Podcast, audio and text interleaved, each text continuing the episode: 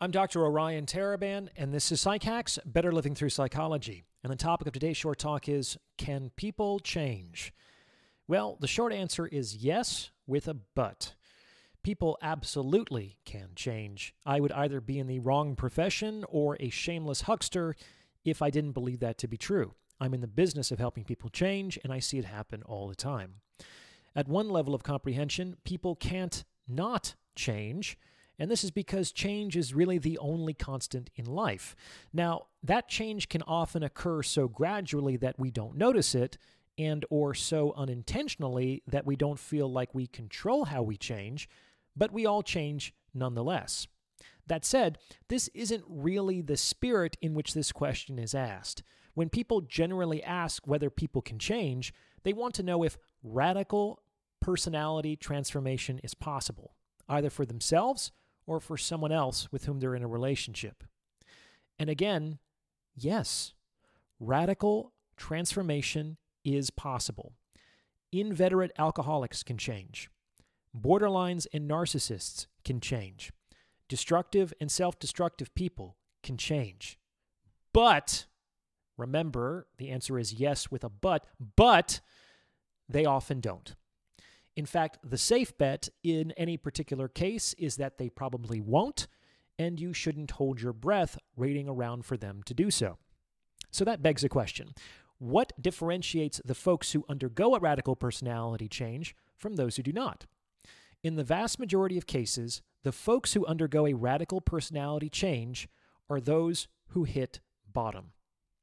And hitting bottom is when the circumstances of your life become so unsustainable that they are that you are functionally forced to choose between making a radical change or death.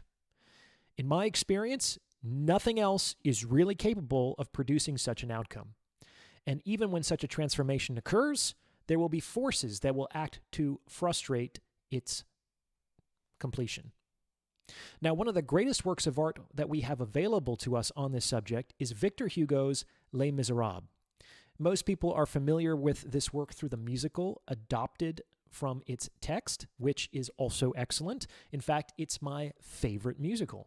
The main plot line, which narrates the decades long pursuit of ex convict Jean Valjean by police inspector Javert, is actually a protracted debate over whether it's possible for people to truly change.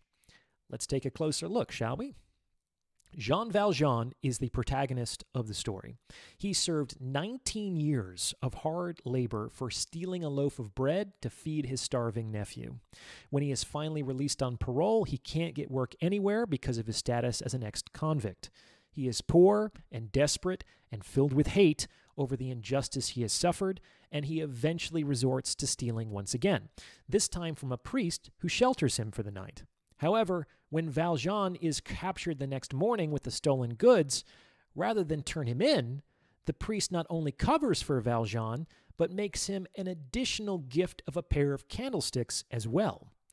This is likely the first kindness Valjean experienced in over 20 years, and the priest's mercy serves as an indisputable counterfactual to his dominant worldview, namely, that the law of the universe is an eye for an eye, a cruel and implacable place.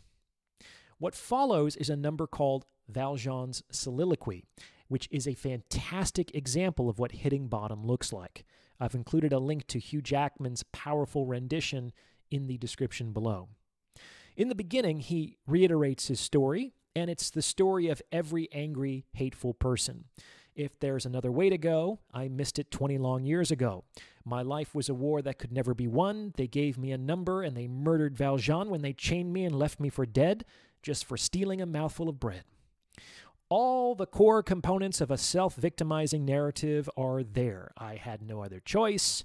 It's too late for me anyway. The world is unfair. I didn't do anything. In any case, what they did is much worse. My rage is justified, etc.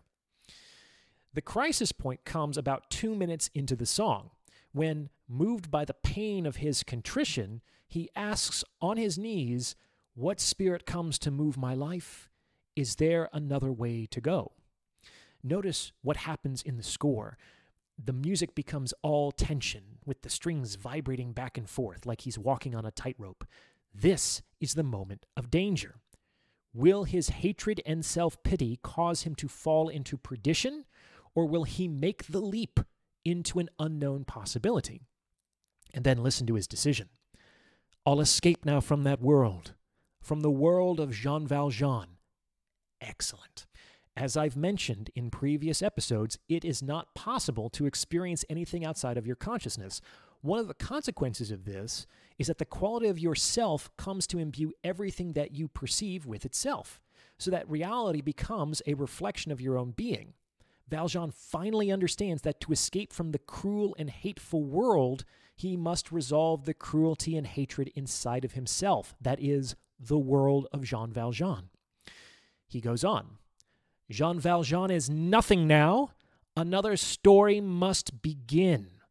Again, excellent. Another story must begin? Well, what was the first story? If you think about it, it could only be Jean Valjean. That's right. Who you think you are, what you think about the world, these are stories that you tell yourself. They are not who you are because it is not possible for any story to contain the story maker. They exist on two different ontological planes.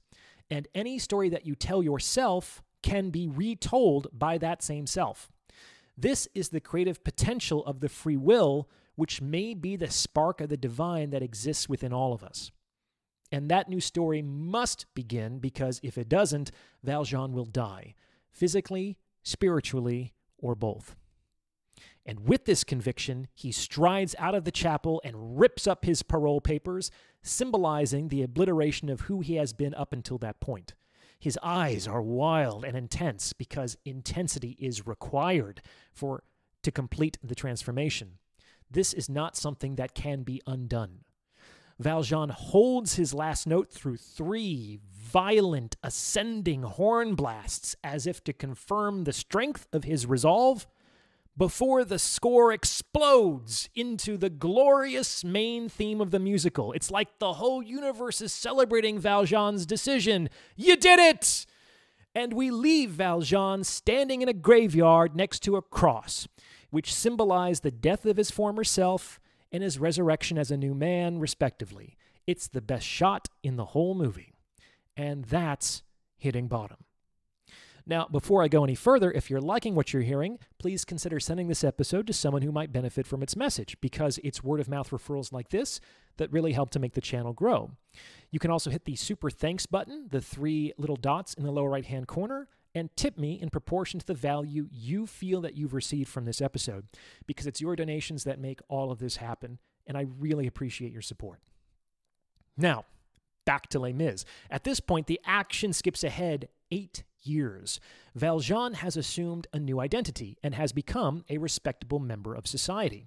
He's the mayor of a town and the owner of a factory that employs hundreds of workers. However, despite his transformation and his commitment to his new self, he can never truly escape his past. A chance encounter leads Inspector Javert, whose duty it is to hunt down those who have broken parole, to recognize Valjean as former convict prisoner 24601. Now, let's talk about Javert. Despite being the antagonist, Javert is not really a bad guy. This is because, as in all great works of art, the primary tension here is not between good and evil, which is very simplistic and does not really help us navigate reality, where in any case, such distinctions are rarely, if ever, so obvious, but between two mutually incompatible worldviews. Dostoevsky was great with this. In any case, Javert represents the principle of constant justice, of law and order. In his view, people can't change. To Javert, good is good and evil is evil. And we need law and justice to protect the former from the latter, or everything falls apart.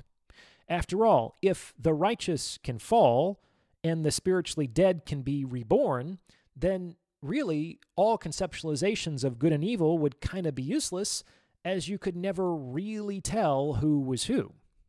In any case, Javert isn't wrong. We do need justice and order, and Valjean isn't right. People can't really run from their pasts, but they absolutely represent two mutually incompatible worldviews.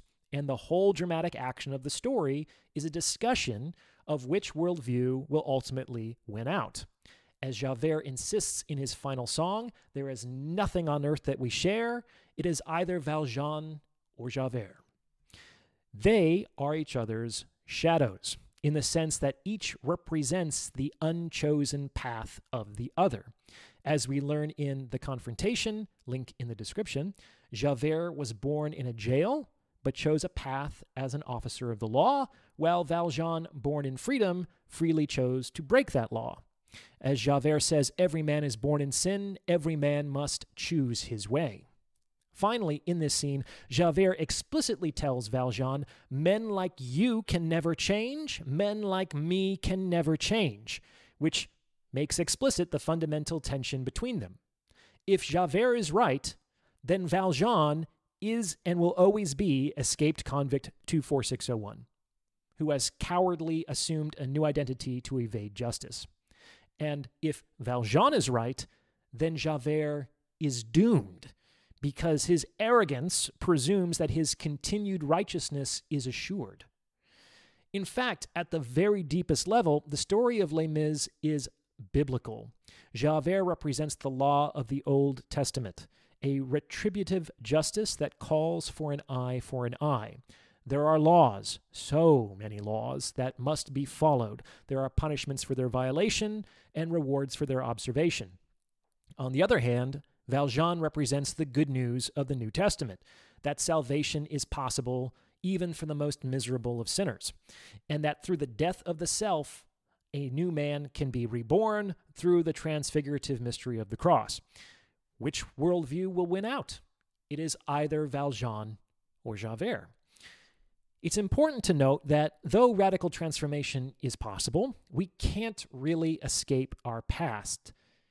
In AA, when an addict undergoes a sudden transformation and expects everyone, including all those he may have repeatedly harmed over the years, to accept him as this new person, they call this a spiritual bypass. Radical transformation does not absolve a person from the necessity of making amends. And we see this once again in Les Miserables. While the rest of his life could potentially be considered Valjean's attempt to make amends for the crimes of his past, he has the opportunity to practically escape the consequences of his action by allowing an innocent man who had been falsely arrested for being escaped convict 24601 to go back to prison in his stead. During his years as the mayor, Valjean had done well, but he was still in hiding, still running from his past, still running from Javert. Valjean confirmed the reality of his transformation by revealing himself and surrendering to justice. Without this step, we can make no continuity between our former and our transformed selves, which is to live as a fabrication, a man without a past. To truly transform, we not only need to hit bottom, but we have to non defensively accept the crimes of our past. Otherwise, we are in continual violation of our parole. We have all done wrong. We are all imperfect people. We are all 24601. However, not only would we prefer that other people not know this, we would generally prefer that we ourselves were not aware of this as well. And we spend a lot of energy hiding this from others and hiding this from ourselves. But Javert is relentless. No matter how much we change, no matter how much growth and healing and transformation we undergo, there will always be an element inside of us that says something like, Who do you think you're fooling? I can see right through you. Once an addict, always an addict. Once a depressive, always a depressive. Once a loser, always a loser. Like Javert, there is a pull toward order and self consistency, even if the self to whom we are consistent is perverse and destructive. So we can also potentially view the antagonism between Valjean and Javert as the psychic conflict between the conscious personality striving for disruptive change and the judging superego seeking for ordered constancy. And that's the larger theme of the story itself, which takes place at the brink of revolution of a society. Are we going to disrupt, uh, have a disruptive action for positive change, or are we going to repressively seek to keep things the way they've always been? So it's mirrored not just at this individual level, but on the social level in the story as well. So, what happens in the end? Well, since they are each other's shadows, what happens to Javert in the end of the story is what happens to Valjean in the beginning. His worldview is incontestably challenged by an act of mercy. When Valjean spares Javert's life, Javert is unable to reconcile his conceptualization of Valjean as a fallen criminal with the counterfactual evidence of Valjean as a merciful savior. If Javert was right and people cannot change, then Valjean should have killed him. And if Javert was wrong and people can change, then his past self must die. Either way, Javert is checkmated. He has hit bottom. However, rather than taking the leap into faith through the possibility of resurrection, to escape from the world of Inspector Javert, he takes a literal leap off a bridge into death to escape from the world of Jean Valjean. This final act makes Javert a tragic figure, a man who ultimately becomes ensnared in his own self consistency. And the old laws have been dissolved in light of a new possibility of redemption. Like I said, this story is fantastic. And I would highly recommend that you either see the musical or read the book for yourself. What do you think? Does this fit with your own experience? Let me know in the comments below. And if you've gotten this far, you might as well like this episode and subscribe to this channel. You may also consider becoming a channel member with perks like priority review of comments or booking a paid consultation. As usual, thank you for listening.